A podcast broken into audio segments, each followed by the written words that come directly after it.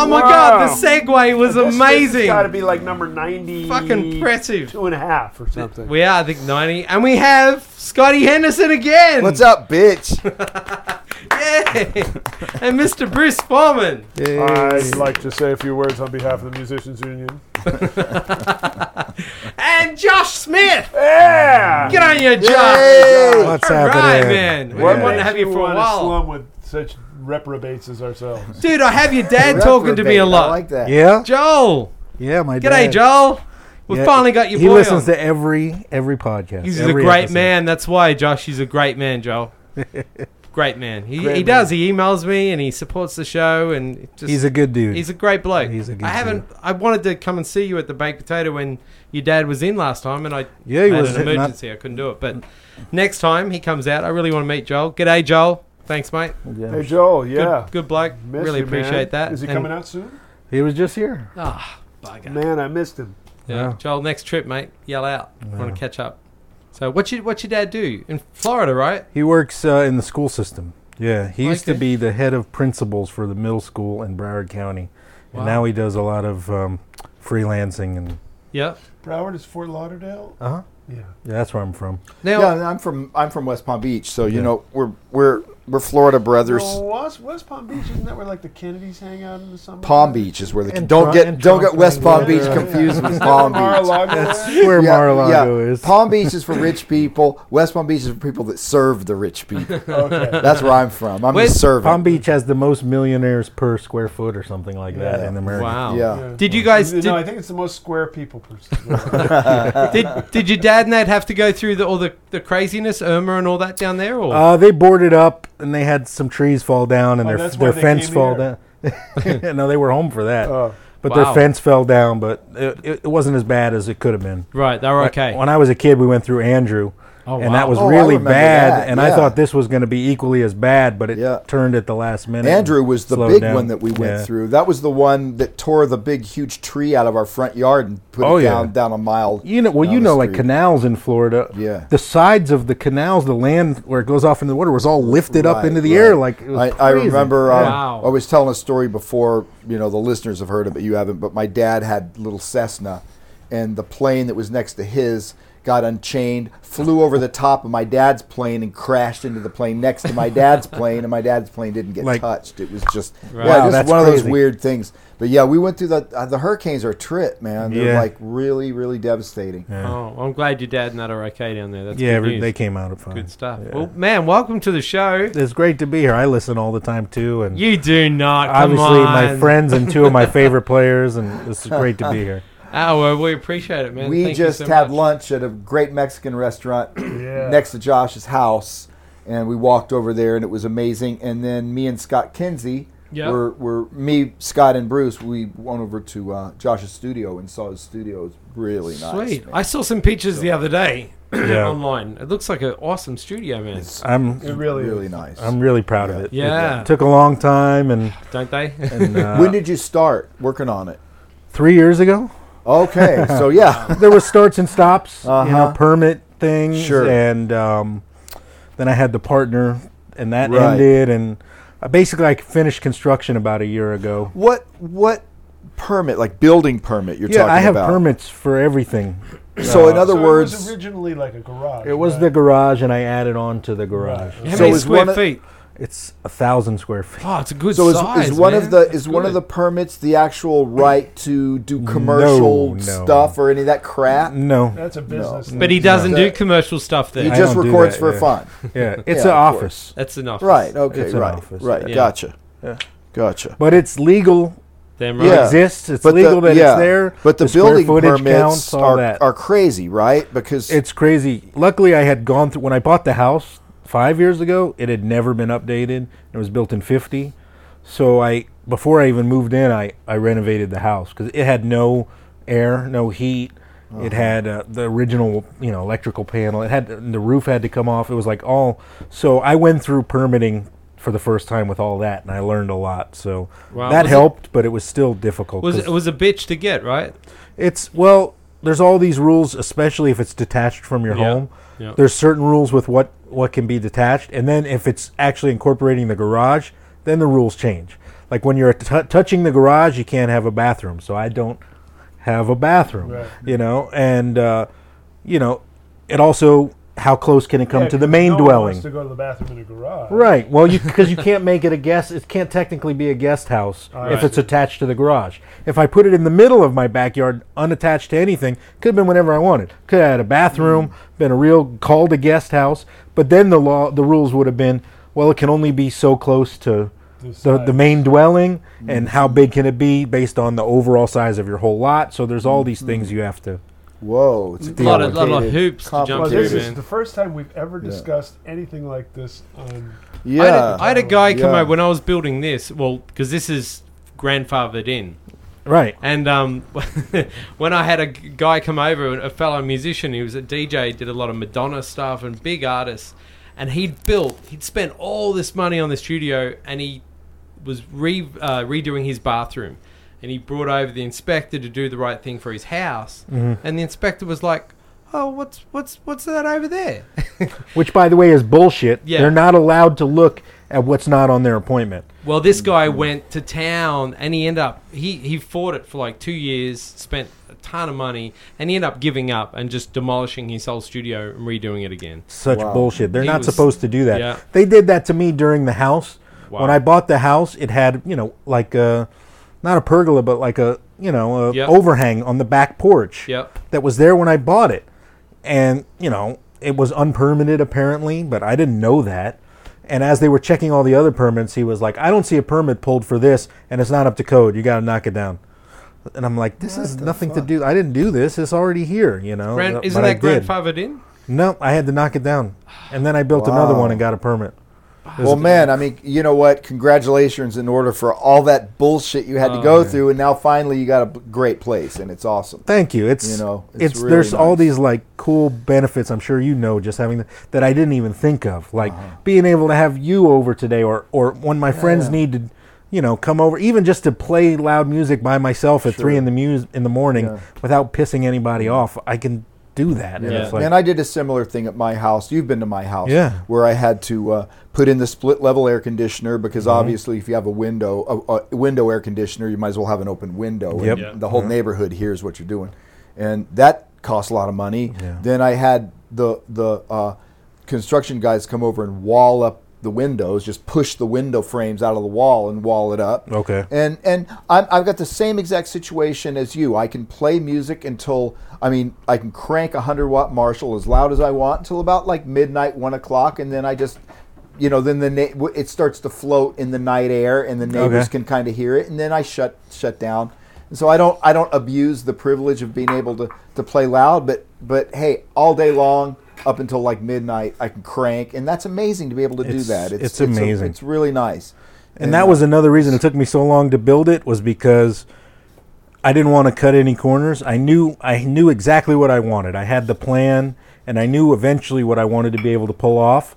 So I didn't want to as as it was going by, oh, I'll take this off my list of dream things for the studio. Mm-hmm. So it would slow me down. I'd run out of money, you know, but I I I didn't want to to, to So, cut the corners. Let me ask you this question. This is, um, you know, I'm sorry if we're talking too much about gear, but I, I'm, I'm just curious about this. Yeah. Um, when, because Bruce is his favorite subject, you know, when we're not talking. what cable do you plug in straight to your amp with, Bruce? Like Bruce, Bruce loves black- talking about gear. a black cable? Yeah, nice. I, I'm always the one that's like, can we please talk about Charlie Parker and some of the jo- old jazz greats? And, Bru- and, and Bruce just doesn't want to talk about anything but fucking gear. It's I don't so get, boring. I know. I know. He's always asking anyway, me But I- what but what I tubes should I put Par- in. There's a new Charlie Parker pedal out that I think you guys need to know about. Really? What's it called? It's called the Charlie Parker pedal. Oh, okay. And, and, yeah, It's a really big pedal. It's like a bird. It looks like a bird. It drinks a lot. And it drinks a lot. And it's got a really bad heroin habit. But it swings really hard. Oh man, Yeah. you need this pedal. Yeah. Everybody needs this pedal. And you me can get up. it from me at brucefurman.com. Is it only dotted eighths? Uh, no, no, no. It's got this uh, this whole other uh, what do they Oh, call it? my God. I guess I picked the wrong night to quit drinking. Yeah. So, Speaking of which, yeah, you make So, me, um, that whole idea makes me thirsty. yeah. So, we're having trouble because we're having a made in India, uh, what is this shit? and That's you know, tequila. What the fuck? Where's my brandy That's and some my really shit? good. Uh, I can get you your brandy. You Really? You have it? I'll try some of that. there's a little bit of that. Okay. Yeah, we have the Patron. We don't get tequila in New Zealand. Well, you know what? Let me just try it. Maybe I'll like it. That's because I usually just have tequila with orange juice, so I've never had it by itself. Let me try it. Uh, it's nice. Anyways, Yeah? so Josh, Yes, Bruce. Jeez, look, he brought out a whole what wet is, bar. what's the you know? Do you mind? You want to keep talking about gear? I don't know what was Let- Scott's uh, gear here was- question. Here was my question. Oh, okay. So you got your studio going, Yeah. and you know you need certain things that you absolutely have to have. O- Yeah. Obviously, you bought that console from from Alan. Yeah. it's a Uh. great console, and and so when do you did you acquire the knowledge as an engineer to Mm-hmm. know which rack mounted gear you absolutely needed to have? Who who taught you all that stuff? Nobody taught me, but the same way it is with guitar stuff, I'm a little obsessive when it comes to knowing about what I use. Uh-huh. And I was always that way even when I was just doing sessions or working on my records in other studios. I was very much not taking notes, but mentally like, what do I like? Why do I like the way this mic sounds? Why do I like the way this pre sounds? Why, you know, why does that work? Why? So I was always taking notes just kind of in my brain. Even and with compressors and yeah, and yeah, understanding kind of what stuff. they do, Yeah. and and then I had like a a mental wish list of the things that were important to me in the studio, like the mix, the board. Right. Uh-huh. Not every, you don't need a console anymore. It's not super important. Even if you want to mix outside the box, you can get a summing mixer. Sure. But my thing was, I feel confident now as an engineer in the tracking sense. I can get great sounds. I know how to Uh-huh. mic everything up. I know how to get good phase, get good drum sounds, bass sounds, guitar yeah. sounds. But I've never mixed before. You know what I Uh-huh. mean? I always hire mixers or work with Right. mixers. So if I was going to dive completely in and teach myself how to mix, I wanted to have a console and learn to do it the old school way with Gotcha. EQ under my fingers and learn to do it that way. And also the console was important to me on a personal note because I like the the records I love and the music I love were all tracked on consoles where everything was through the same pre. There was a glue to those records. They weren't cherry picking like, man, I only use this pre for kick drum because it's so fucking fat. You know, it was no, it was whatever console the studio had. That was the sound of that studio, Mm-hmm. and I wanted something like that in my place. This is what my room sounds like, and this is what you're going to get when you come here. What's I got what's the the desk? I have a Trident. Okay. Yeah, It's Alan Hertz's old It's Trident Alan's board that he's board, had, yeah. had for a long time. Right. It, Alan Hertz is the drummer that used to play with me, and he's mixed Vibe Station, and he's going to mix my new album, Yep. and uh, in February. And he's a he's a great engineer. He's a He's- really great. He's a engineer. really great engineer. So yeah. so yeah, man. So that's really interesting because I just know that Mike Landau actually told me the same thing. yeah. He said almost used the same words that you did. From doing all the sessions that he did for all the years, he just kind of took notes at what was going on and like asked the engineer questions like, "What what are you putting? Why are you doing this? Why are you doing that?" And Oh, you yeah. learned by just doing it. Yeah. Yeah, and it's and I also I'm guilty of with same with guitar gear. I'm al- I just want to know always like what's new, what's what exists. I, I want to be on top of it always. Like Sure. So now I'm that way about all the studio stuff too. It's mm-hmm. like I want to know what's new. That hole or that Pandora's box you opened yeah, is scary as hell because like some of that gear is it's for the first time Right. I've I've gone my whole life without selling guitars. Like it was to me that was like a sin. Like you know what? Even if I don't use this guitar, it's gonna hang around. You know what I mean? And that changed once the studio happened because I Right. needed certain Sure. things. And you you're know, like, oh man, if I get this Yeah, vintage, but you're right. I mean, Yeah. it's, uh, what are you going to do with a guitar? So what? I mean, you know, I'm not sentimental about that shit either. If I, I used to be. something- Now I'm a little less. Yeah. Um, there's I'm- a couple yeah. I let go that I'm sorry I did. Oh Yeah. yeah, there's Yeah, there there's, are I'm there's always that. Yeah. I sold a Les Paul Custom. I still wish I had. Me but, too. but you know, the thing is, is that you've got something that's really working on an everyday basis, and it's and it's making it's enriching your life more than that guitar would. So hey, there it you was go. certainly a dream to have this studio, and it's just part of what fucking is necessary in diverse diversifying yourself to be able to Yeah. make yeah. a full living doing Sure. what we do. What's Josh? badass, what's man. what's the one piece of gear you just like? Yeah, I got it. That's really besides the desk. Like, well, I just got a Studer, a 24 Oh, you track did? tape machine. damn. Oh, I saw that. But it was a gift. I didn't pay for it, so I have to get it working. It needs a little love. Right, little love. Yeah. But it's like I always thought, well, maybe one day I'll get one of those. Yeah. And then I was I work with Raphael Saadiq, this great Yeah. artist, and Yep. we were rehearsing for this show in Brooklyn last month, and I was at his studio where I've been a million times in the last 10 years, and he just got a few new tape machines, and a couple were out in the garage. And I said, dude, you get some new, new machines? He's like, yeah. I'm like, what are you going to do with those? He's like, I don't know yet. I'm like, do you want to sell one? And he goes, just take that one. Wow. So I said, "Are you sure?" He goes, "Yeah." I got a U-Haul immediately and got it out of there before he He changed his changed mind. his mind. right? Yeah, wow. Well, I That's- just want to, I'll do a little advertisement for Josh because, like a lot of studio owners who probably like, you know, you build a studio so you can do your own music.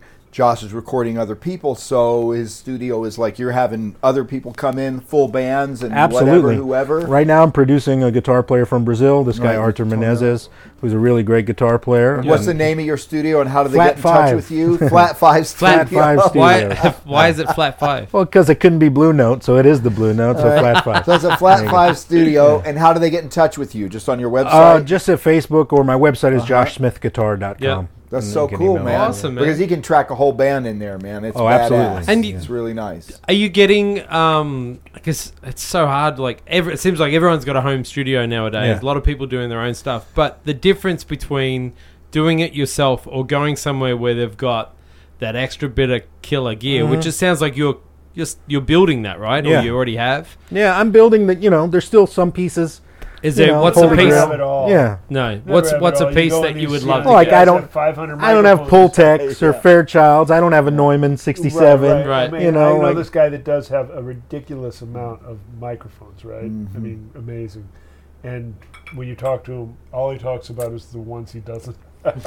yeah, Yeah. right. really? You know, a I mean, Neumann, he's like- a Neumann he's got this 47 or 67 is like five Oh thousand man, bucks. you know, Yeah. Oh, more than that. yeah, he's on Yeah. the trail of some, something. He's never, you know. Oh yeah. and it's beautiful. I mean, he's got a. But you can lose track. Like I have more than enough to make any record that Yeah. needs to be made. Yeah, back exactly there, right. You know what I mean? And then Yeah. plus, are you, you're Pro Tools based? Pro Tools based, yeah. I've heard Kinsey talk about my. All he talks about is mics. Him and Hertz. They talk about. Oh well, mics. Alan is the worst You know, because he Alan just he's obsessed about- with that He's stuff. so and- obsessed. But he's mics knowledgeable, so I can he- lean yeah, on him. man. I mean, like he's, a actually good taught me a lot in the last year. You know? Yeah. Amazing. Yeah. You know. Wow. So what are you? What's happening in Josh's world? What's what are you doing? A lot of the and- diversification, basically. I, Yep. you know, when I first moved to LA, I've been here 15 years, and so I was 22 when I moved here, from Florida. Okay. And when I moved here, I had done nothing but my own career, an artist, you know, playing blues, rock, blue, you know, whatever. And sounds silly, but I had had almost the whole career by the time I was 22, from 12 to 22, touring nonstop, putting out records as a kid, you know. And when I got married and wanted to be a real adult uh, and pay bills and things you like that, you can't do both. yeah, you can't. Sorry, dude. You cannot do both. and I knew I couldn't get another job, you know. So Right. it was like this is all I could do. Yeah. So I came. I decided, well, let's move here. We moved here right after I got married, and I thought I was probably good enough to work just as a guitar player, and I would never worry about being an artist ever again. And for the first seven years living here, that was the case. That was all I did was tour as a sideman with different artists and do whatever sessions I could do, you know. Yeah. And little by little, every year it would swing back the other way, where people would want me to do my own thing, and then maybe a little more the next year. And then I got a record deal in Europe, so then I started going to Europe a couple times a year. And the next thing I knew, I was doing my own thing six months out of the year. And now it's really like I only do my own thing. So the studio was kind of the way for me to keep making money when I'm home, not doing my own thing. Right. Because I still do do sessions.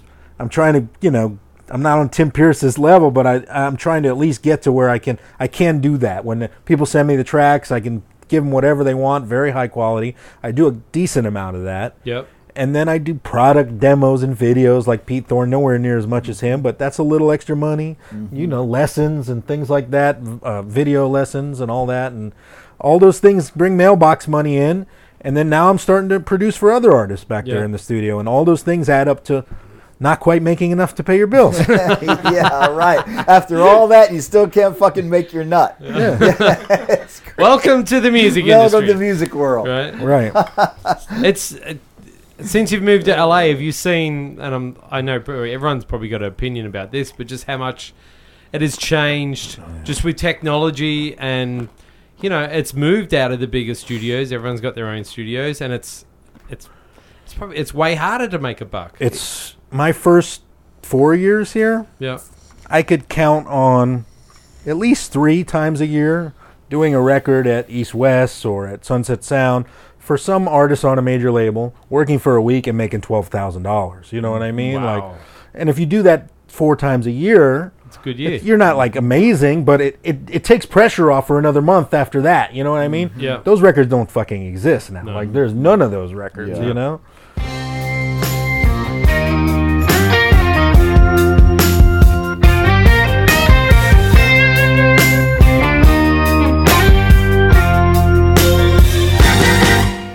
There's something about you, something I don't understand.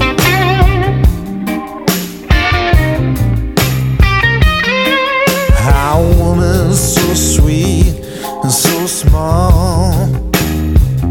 And she can crush glass in the palm of her hand. Yes, there's something deep inside of you, and it, it ain't my foolish pride, but I don't ever wanna get on your bad side.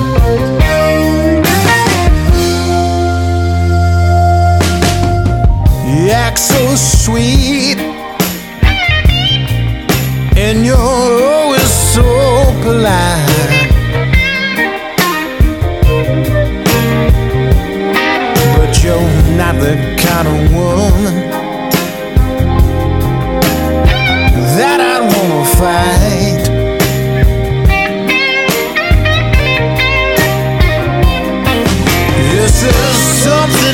inside of you, something you can never hide, and I'd be a fool. To get on your bad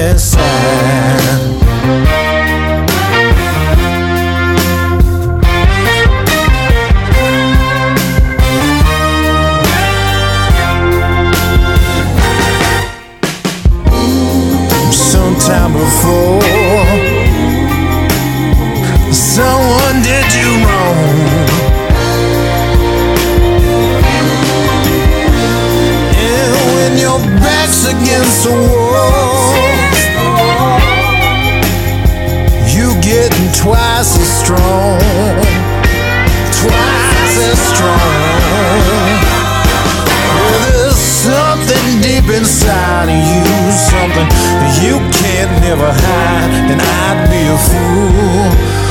Lord, I'd be a fool to get on your bad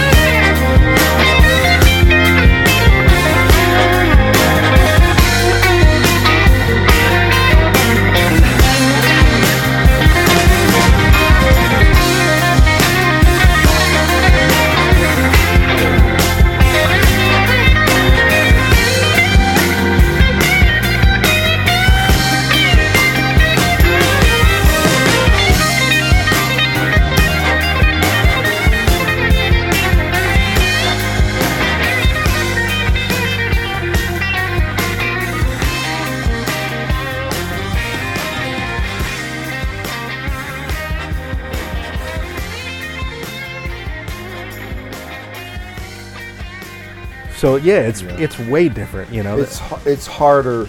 I mean, just for me as a, a guy who does like the occasional solo on somebody's record or something like that, or or not just a solo, but you know, doubling the melodies or whatever they want me to do, rhythm guitar. But but it's it's far less. You know, they can afford less oh yeah. And because a lot of these guys they're not on major labels. They're on either independent labels or they're doing it themselves.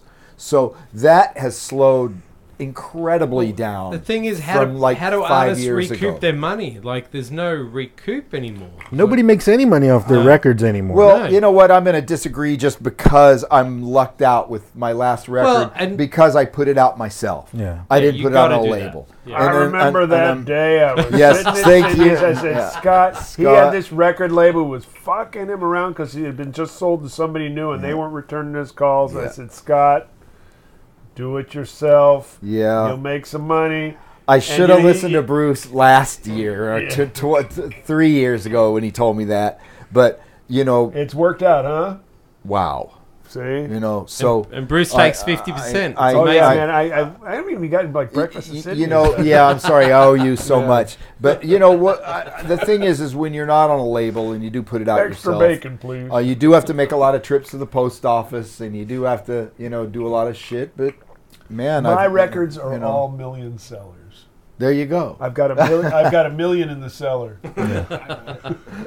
Thanks, man. I have so ones you're from the when one I was down 14 there that in bought my garage. Yeah, right, yeah. Josh, you would you would when you come You're out the here, only you, guy. you were- you were doing the um the sideman thing. How did Yeah. you like that? How was that? And At first, I loved it because I had only toured in a van playing Right. blues. So once the first time you get on a bus, you have a guitar tech, maybe Yeah. you know you're who flying. was who was the first big artist? the first artist I played he wasn't big, but the first tour I got was uh, was this guy Ricky Fanté, who was on Virgin Records at the time. It was like old school soul. Yep. He was actually way ahead of his time. Now it'd be way more popular because there's a lot more people doing it. Yep. But they put me on retainer. Wow. And I was like, this is the great. I'm 22. This is the greatest fucking thing of all time. I'm Yeah. getting a check every Friday. Yeah. I'm traveling the world. Like it, it was, it was unbelievable, you know. But little by little, it wears thin. Especially once you've been everywhere. Uh-huh. Once you start realizing, like, you're just tired. You know, you, you know what it's like to be on the road. It's Do you not remember what everybody calling thinks. me, Josh? Remember when you called me that time? Maybe. And you were going to go out with somebody, and you were asking for advice. I don't remember about what. Probably gear of some sort. It was. It was some. No, it wasn't gear. It was some kind of like road situation. Like you've been on the road a lot, Scott. What? What should I? What do you think I should do with this? And I don't even remember what it was. I don't remember either. But. I remember those days when you were first starting to hit the road. Well, it was And all you were learning. Like, yeah, you were. I, you hadn't really been on the road that much, and the, the, I had, but in yeah, in a, in a van Yeah. with my dad until I was Right. 18, and Good then by you, Joel. myself, you know, Yeah, like yeah. play, and staying at Motel Six and playing the blues club three sets a night, you know, Yeah. like that's different. good old Motel Six. Actually, they getting put per diem and having nice rooms Now, and catering. Let, me go back to that because you you started off as more of a child kind of prodigy kind of thing. He was that- a I child did. prodigy. Yeah. Okay, so you did that. Were you were you in the group with Bonamassa and all those kind for, of s- guys? for certain. Yeah. Yeah. So at that time, when I was starting, how it started for me was I, you know, my parents luckily like a lot of great music. Yeah. So my dad had a huge record collection. So I grew up hearing, you know, Albert King and the Stones and Charlie Parker and Coltrane and Miles and and Stax and Motown, like just great music, you know. Yep. So I liked that music and I loved blues right away. And I realized as a 12 year old, I was pretty good. And the kids my age that played music that I was friends with at school had no interest in any of the music I liked. Mm-hmm. It was heavy metal and about to be grunge. You know, it was Nirvana was about to happen. And so I started asking my parents, like, what, what do I do? You know, I, I want to play. I think I'm good enough to play. So they took me to blues jams. You know, I would sign the list and play with adults. And the very first one, you know, like I went up and played two choruses. I was real short, had my baseball cap on, but the crowd went crazy because I was a little kid. You know, Yeah. had a Charvel with the Floyd Rose, you know? and uh, but I was hooked. The second the crowd cheered for something I did, that was it. There was never ever going to be anything else for me in life. You know, Yeah, yeah. and around that same time, I saw a story on the news, local news in Miami, about Derek Trucks, and he's from Jacksonville. We're the mm. same age, Yeah. and he had just started playing gigs. And he was coming down to Fort Lauderdale to play a couple gigs, and they had did this story about related to the Allman Brothers, Child Prodigy, and we were watching me and my parents, and they said we should go see this kid, and we went and saw him, and he was fucking amazing even then, and it made me realize, you know what, I can fucking do this. I should do this. He's playing gigs with adults, like I can do this too, and we made friends. Yep. And uh, actually, him and I played together a hundred times over the next four years, probably. You know, Wow. Yep. we used to play a club in Fort Lauderdale called Cheers, that had two stages. I played there from ninth grade to eleventh grade, every Friday night, four 45 minute sets from age that's thirteen to sixteen man. till till till three forty five a.m. Yeah. Wow. Yeah, and so they had two stages, and Derek once a month would come down from Jacksonville and play the other stage. So we'd alternate sets Yep. back and forth till four in the morning and sit in with each other all night. This was for years. Wow. man. Wow, man. and I Joe never- was Joe's a year, Joe's two years older than us, Yeah. and he was out even before Derek and myself. I didn't really know him then, but now I'm now I'm really good friends with him. Yeah. Yeah. And how was? it- Did you feel? And no disrespect or anything. that sounds like a setup, doesn't it? Well, then no disrespect yeah, at all, ready, but get mother. Get ready, ready. man, because when he says coming. that, it's is- gonna be some This is where you need the lube. Okay. No, did it feel like looking back now? Did you feel like a little bit like a circus act? you know what? No, no, I, well, I it's just didn't. a fair I, question. I hate I hate listening to He's that a time. fucking idiot, isn't he? He's an Aussie. no, I'm just curious, Yeah. like how you feel You about feel that like now, a because circus act. I think I think about how I started. the I- fuck is and that with would have him? been like the dream. What you did would have been the dream. But I'm Right. curious, as as an adult now, looking back. How do you feel about that? Do you recognize like how lucky you were, or was it? Hmm. Oh man, I felt like a bit of a circus act. No. I, I didn't feel like a circus act. I definitely feel lucky Right. that it, it gave me a head start without question. yeah, like big time. But on it was- figuring there out- was a novelty aspect to it. Absolutely. Like, I think circus is a bad word. A novelty. I'm aspect. sorry. I just wasn't expecting that at all. I'm No, trying to but I dig mean- deep with these no, but I mean Scott. he's right. The the reason I got like the first band that I really had. Yeah. Oh, so I started going to these jams, and someone told me, "Oh, go to this other jam. They'll let you play probably all night. It's a looser vibe." and the band that, that hosted that jam, you know, saw the crowds start going crazy for Oh, the me. little kids, so so they they were want little- immediately yeah, like, you're "You in want to play real gigs with us? You know what I mean? We'll book more gigs." But I could have cared less because Yeah. that Of was course. What you took uh, advantage of it. it, I no, I, I do. felt like it. I was learning on the job. Yeah, yeah. And and man, that's the only way to learn. Yeah, and I think it certainly gave me a head start in quickly figuring out what it really means to be a professional. Boy, could you please tell my students that? Well, I've been you trying tell to them like tell them that. that's what I, all these kids send me messages like, uh, you know, I'm I just Yeah. finishing college. What should I do? And I'm like, just take every fucking gig Get you a can fucking get. gig. Like Yeah. play every gig for ten dollars. Like Yeah. uh, that's the the best Man, kind I of can't training even you can imagine. get. I can't even imagine being that age and playing. I mean, I I was doing around twelve and thirteen, but not at that that level and that many. Oh, I, we started touring and playing That's- festivals. That's and- amazing. yeah. That would have been It is. so freaking. You know, when. I was 12 years old, I had a band, and the drummer was playing Tupperware, and I had a, and I had a, What's I had a changed? little, I had a little You were- oh, so you were guitar. into there. gear even then. Yeah, I was Yeah, in the even gear then. even then. It was like, are you using How many the ply? six-inch Tupperware, the six ply? Yeah. Yeah, oh, man. man, that was some vintage Tupperware, man. The new shit just doesn't sound like that at all, man. What's it in, in Aladdin when, when Robin Williams is the guy at the bazaar? Look, it's the Dead Sea Tupperware. Still works. well, that's Yeah, cool, man. I vintage mean, Tupperware, man. Nothing That like is way cool, it's Josh. got to be an amazing experience to have that. And it sounds like you I had did- a dad that was massively. well, not just my supportive. dad, my mom too. Mom, I yeah. mean, they were really cool. I had to keep my grades up. Yeah, you yeah. know, and all that type of stuff. But I'm a. These guys know me. I'm about as level-headed a dude as you. I don't drink. I don't smoke. I've never.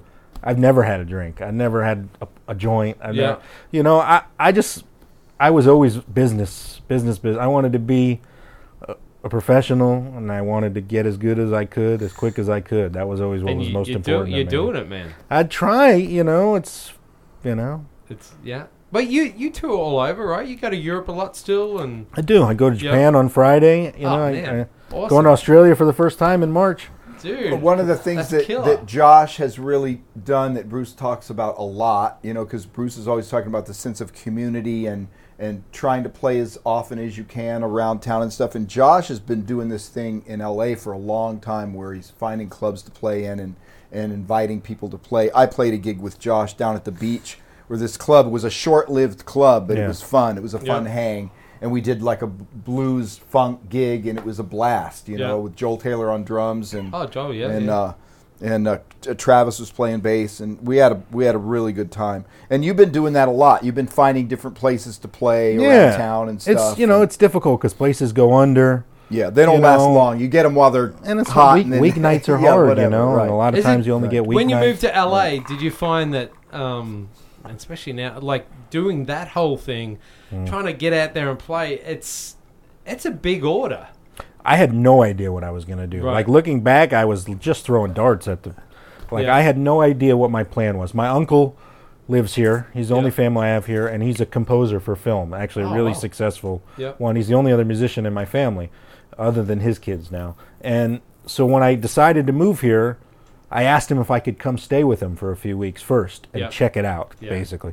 And he let me come stay with him. He let me use his car, and I went out every night to the baked potato and to the mint and to the mm-hmm. ho- hotel cafe didn't exist, but like to every jam I could, mm-hmm. trying to meet people. And so I convinced myself, yeah, this is the right move. But then still when we moved, I didn't know what the fuck I was going to do.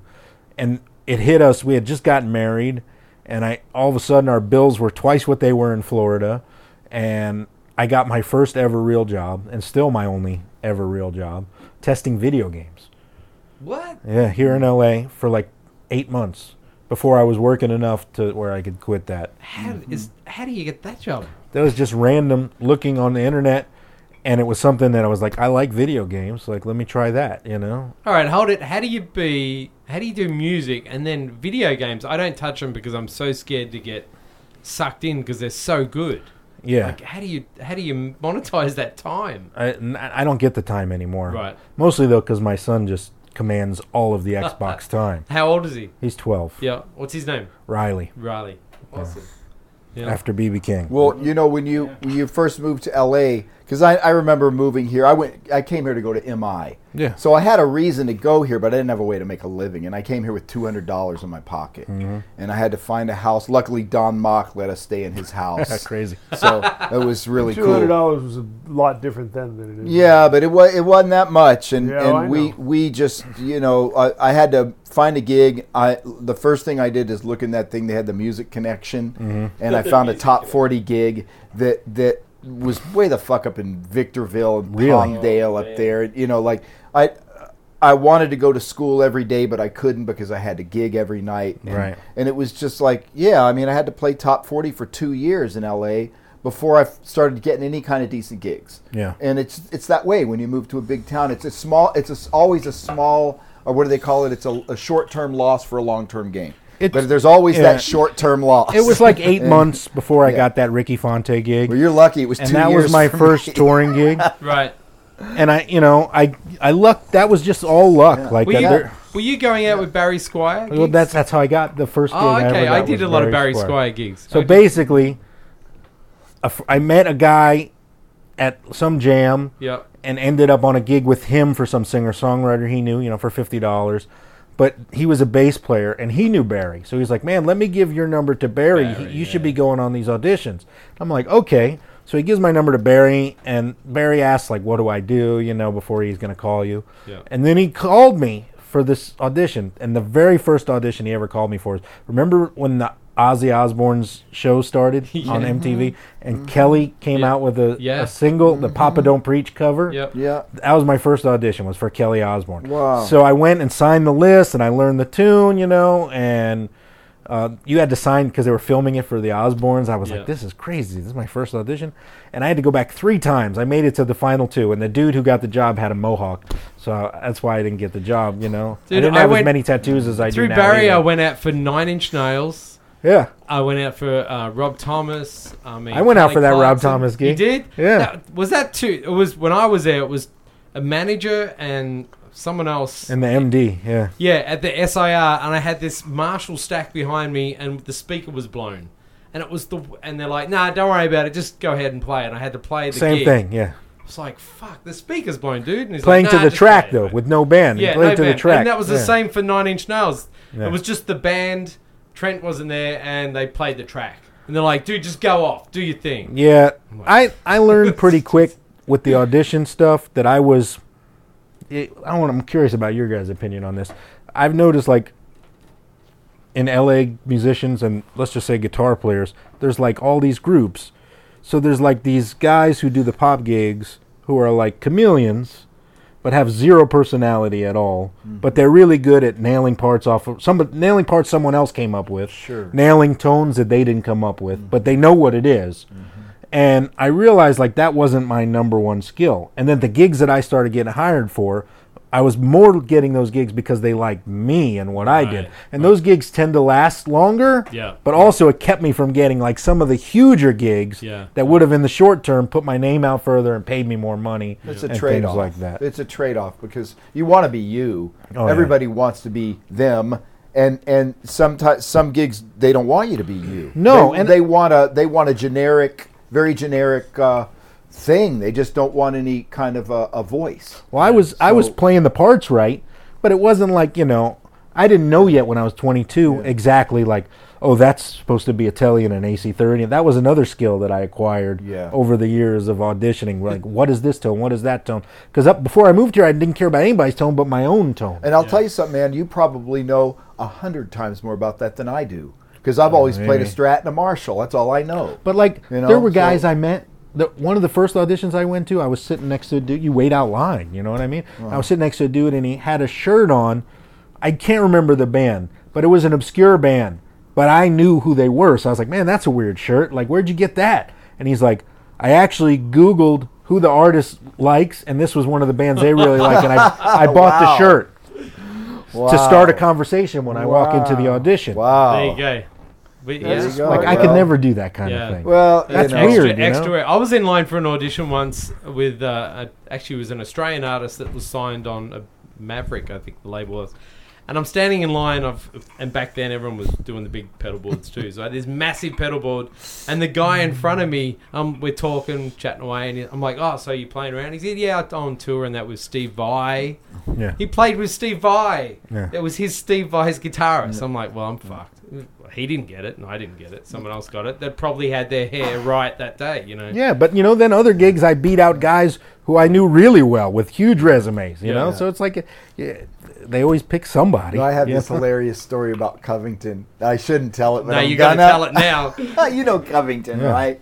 You know, and I love the guy, but this is just a funny story because he went an audition for Robben Ford one time. Okay. And me and Scott Kinsey were telling, you know, uh, what did, what did he tell you to do? And he said, you know, well, I, I got to learn. Hey, I got to learn it. I got to learn this record up up fire. You know, whatever. and uh, like he he does. And and of course he didn't listen to a note. He didn't listen to anything. He didn't listen to anything. And he went to the audition, didn't know the songs or anything. He just expected because because I'm a vet and I've been playing a long time. Of course I'm going to get the gig over all these other stupid little kids. And of course Robben gave the gig to a little 20 year old who knew every stitch of the music, had listened to the records and knew where all the accents were. And Kirk didn't get the gig. But it was just funny that he thought you know, of course I'm going to get it. I'm Kirk. You know, I've been playing for so many years, and I'm a badass, and he is a badass. But Yeah. you know, man, you got to do your homework if you're going to want. You're going to audition. Did you do a lot of sessions when, when? No, not not no.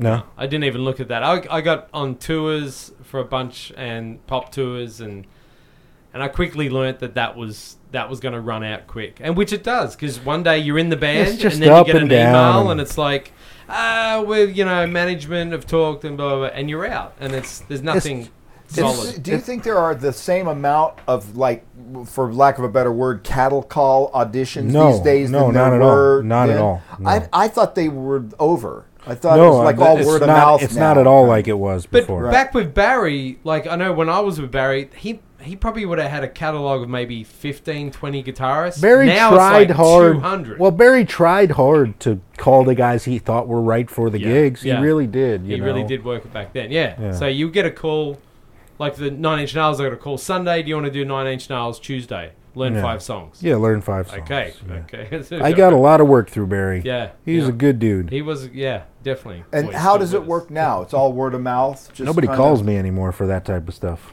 For Uh-huh. sideman things, not No. anymore. Well, you, Uh-huh. it we're too old. 'Cause- I'm too old and, and fat and Well, not only that, you But, know, but for the kids, does it still exist Yeah, for the it's kids? still I ex- think I see so it. to some degree. Barry yeah. still does it. Barry still does it. but I some. think he's hooked up with MI. He's right? with MI now. He works through USC, MI. the- all those USC Yeah. kids. they're, you But know, my kids, they're not going to all hire old guys Yeah. because Uh-huh. one, we know do when we're get getting gigs, bullshitted. Bruce? We know What? we're getting Your screwed USC over. kids, how do they get gigs through They, word they of got mouth? like some or- network. I mean, I don't know whether it's cold cal- uh, auditions or word of mouth, but I know Barry them- still does a a lot of it. them are just you know going you know, and of course going down the. Well, I mean, chute. your students are really good, so I mean, the the word is going to be out when somebody like you know one of your better guys Yeah. gets out.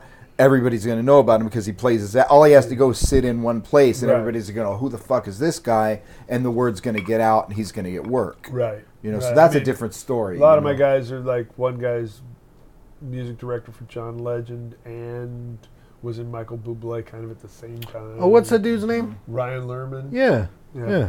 He's been my student since high school. Yeah, he He was my student. He's now he's probably teaching me, right? he If hired you his Lamar for read- that read gig. his resume. He's probably got where he taught me.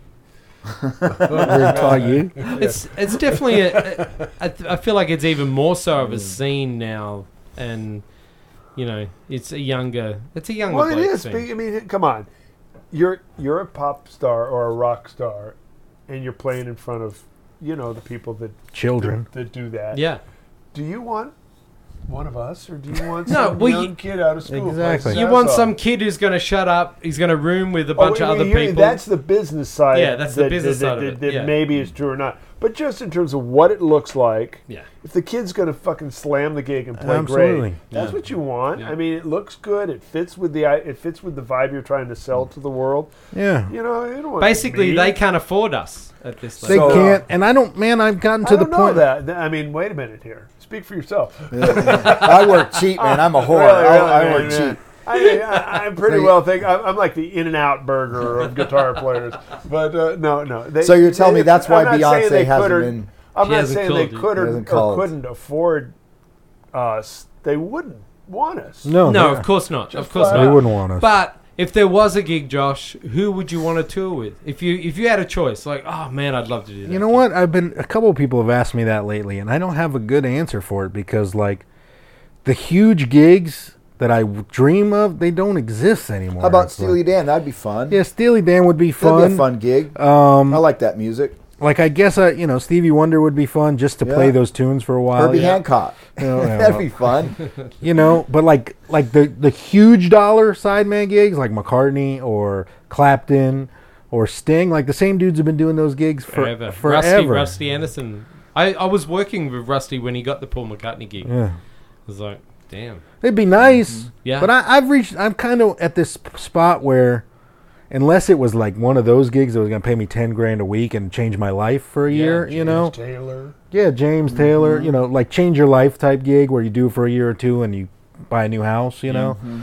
that I, I'm almost to where I don't want to go on the road unless it's for my own Oh, thing for sure. because I need to be getting something out of it, not Yeah. just Well, breaking those gigs even. are so you know? rare. Yeah. They s- hardly ever exist anymore, and they're so rare. And the Yeah. guys that have got them have locked them up. Exactly. Yeah, I've, I've never had to worry about it because no one's ever offered. It's an easy answer. It's like, who would you play with, or like, how would you change if you changed your life? What would it be? And you go, never had to think about it because But- no one's but- ever called. But you know, n- uh, uh, just you know, it's good to kind of have in mind things that you'd really love to do because it helps you sort of keep your thing together. You know what I mean? Like God, I, I mean, I can think of, lo- of lots of bands I really like to play with right now. They're not pop bands, rock bands, you know. But I mean, but sometimes in my mind, just thinking about, wow, I'd like to work with that and with that. it helps me keep my you know my mind open as to how I would play that gig, and it opens me up to finding new things in my own playing, even though. I, I probably will never get called for that gig. Just imagining that that's you know I would like that gig, then um, you know it helps guide my sort of development. That makes sense. But you have worked with, like, you know, Bruce has worked with some of the greatest jazz musicians, Without question. you know, and and I haven't worked with a lot of musicians, but my thing with Zawinul, I mean, Zawinul is my idol. He's like to to me one of the greatest musician. And after working with him for four years, I really can't think of anybody that I really want that would top that. Yeah. You know, so I could if I can't if if the money isn't going to top it, and the artistry isn't going to top it. Why not just do your own thing now? Yeah. because Yeah, there's you're nothing right. left. It's either Yeah. so much money or the artistry that Right. makes it just I have to do this. Right. There's not that many of those kids. No, I can't you think of one right now Man, that, that I would want to do. You know, hmm. except Steely Dan, because I do really like Donald Fagen's writing, and it would probably pay pretty good, and I think it would be fun. That's the only thing. and you would I could- kill that. gig. Well, I, I think it would be a fun gig. That's the only gig I can think of right now that I really probably would have a lot of fun on. Even if I only got to play eight measure solos, I would still enjoy it. Yeah. because I like the music. But yeah, it's. I mean, it's a it's a different ballpark. But at definitely, how old are you, Josh? Thirty-seven. You're 37. He's just So- a pup. You're a You're, like that little puppy I saw today at your house. But at that age, you really want to be investing in That yourself explains why he's humping Yeah. my at this leg. time. you know. Stop humping Sorry, Bruce's leg, Bruce. I'm man. sorry, man. It's okay, man. It's embarrassing for you. For me, it's kind of, of, of kind of, you know, like it's. It's a show of appreciation of love. I mean, really. you know. But yeah, at this at this age, you might as well be if you're gonna do it because those big gigs are very rare to get a money gig that you love yeah. and want to do it. There's it's like winning the lottery. You might as well be doing your own There's thing. a it's little- amazing yeah. for Mikey playing with James Taylor because although I've never seen the show, I've heard that he gets to play a lot. and I've he gets seen to it and he really, does, yeah. It, it really gets to show his thing and do his thing, and he probably has a great time. So and it pays really and it good, pays great. and the I mean, band is so, you know, world class. monsters. Good for Mikey, man. Yeah. But I do remember telling Brad, Bradshaw one time where he said, "You know, who?" I said, "Who's in Who's in that band?" And and uh, and he said, "Well, it's Mike Landau." Um, um, uh, Steve Gadd. Steve Gadd, Jimmy Johnson, Jimmy Johnson, Larry Goldings. Golding. and I said, "You just don't need a band that good to play Fire and Rain." I'm sorry. That makes me that, it was quite quite the. I'm, I'm angry about it. I mean, It's such a good band. It's no, ridiculous. Damn but good I'm band. Angry about it. It's like Landau should be doing his thing. Larry should be doing his thing. Gadd should be doing his thing. James Taylor. Could, I got students that could play that gig. You know, I mean, mm-hmm. like I, could want- play that gig. I'll I take want- the check. But James doesn't want to hang out with your students. I want to hear Landau out doing Landau's thing. I mean, no, not that he doesn't do great with James Taylor's music, and not that Larry Goldings isn't phenomenal with. I think Mike, Mike, part of Mike's thing was I'd like he worked just- so much for so selfish- long. I don't think he's used to being able to do his own thing for Yeah. at full time. I, but you know what I'm saying. I'm just. It's my jealous. It's Artistically. my. It's my Artistic- No, I, jealous I agree desire. with you. I want to hear God, him do his own God, thing. if I Raging could go Honkies, him man, doing his another own thing- Raging I mean, Honkies obviously, album. you're going to hear Larry Goldings do his own thing, and you know, I I hear that a lot, and and I'm for especially being here in LA, I get to hear him do lots of different things that are really great. Uh, like you know, I heard Gadd's band for a second. you Oh know. yeah, that was with amazing Mike. seeing That was Gad great. with Mike. You know, And uh, you know, I mean, but I would just like to hear them do their thing more. more. I'm- Because I'm you know, with it's, you. just a jealous thing. I mean, it's almost a joke. No, but it's true though. Each one of those guys has a really great talent on his own. Each one of those guys is a songwriter and, Yeah, and who, has his own down, who music. can turn and- down the money? And the music No, with James course. Taylor is great. it is Yeah, it's great fun music, music. Well, So yeah, if you're going to be out on the road, that's a pretty damn good and it's a person to be there. comfortable tour. Like Yeah. you, You, know, know, it's adults. Everybody's an adult. exactly. Yeah. It's Yeah. very comfortable. Yeah. you know. Yeah, And Mike- who- yeah, Mike, when I moved here, was like, you know, I met Scott pretty early. I met Mike right away. Like I, he was so helpful to me when I first moved here. He would recommend me for sessions he couldn't do every now and then. And when I first moved here, he let me carry his shit for him one time uh-huh. because I had done a session and I felt like I had no idea what to do. Right. And I asked, could I watch you on a session? And I went with him to a session. I carried his amps and shit and watched him do this session for an Italian guy, mm-hmm. probably Eros Ramazzotti, I don't know. Mm-hmm. And it blew my fucking mind because I had no idea what it meant to really be a studio guy like that. You know what I mean? And Yep. it was like, How, do, how does that come about? How do you get to ask Mike Landau? I was a s- snotty little kid. I just I don't know why he liked me, but I, I first thing I did, you know, I moved to LA, and before I even like start making friends, every guitar player I meet asks me if I've seen Mike yet at the Baked Potato. Right. I'm like, no, not yet, but I'm going as soon as he plays there, you know. And I knew Mike just from maybe I had Tales from the Bulge, and I had seen James Taylor, right. but I still didn't get it. You know what I mean? yeah. And when I saw him at Baked Potato, it was holy fuck, you know, like okay, this is un- unbelievable. And I just walked up to him and I said, "Hey, I just moved to town, you know. Uh, my name's Josh, blah blah blah." And he was like, "Okay, nice to meet you." But then I came back the next time and said, "Hey, remember me? I'm Josh, whatever." Yeah. And I don't know. I mean, I think I gave him a record maybe, and he liked it, and we started talking. And then I met Kirk, who's my best friend, and Kirk is friends with Mike, and it Yeah. just became, oh, now Mike's my friend, you know. And yeah, I don't know. That's pretty cool.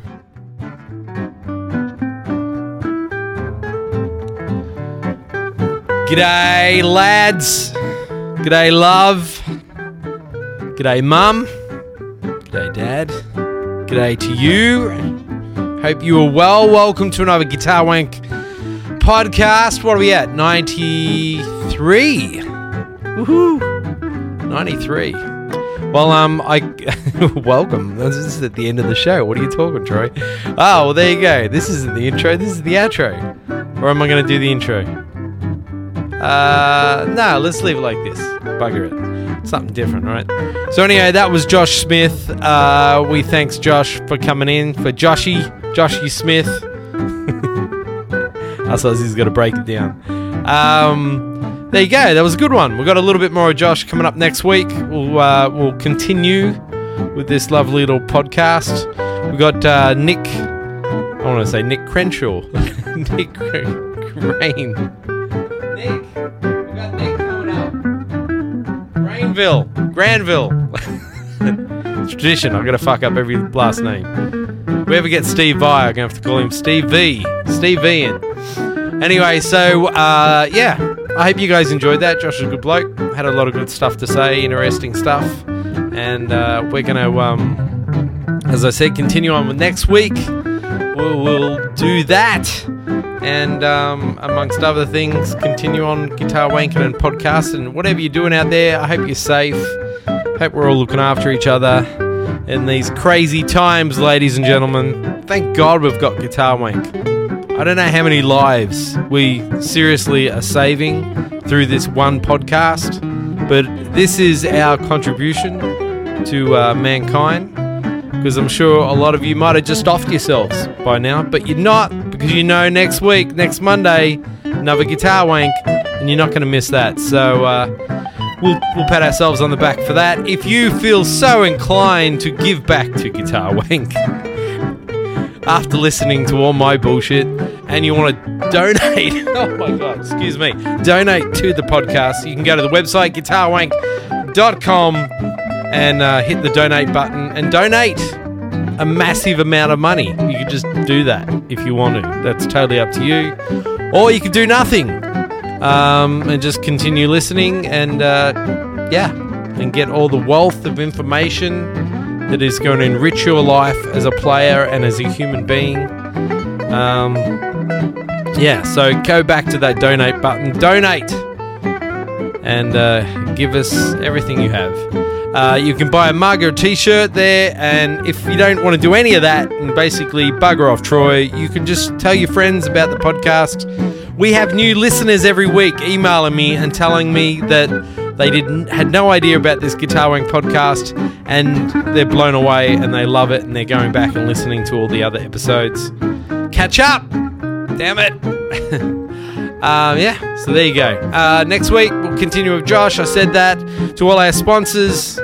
Thank you very much. Wire World, Pro Audio Cables, um, D'Addario Guitar Strings, Jimmy Dunlop, Xotic Pedals, AEA Ribbon Microphones, Sennheiser Microphones, um, Johnny Suhr Guitars and Amps.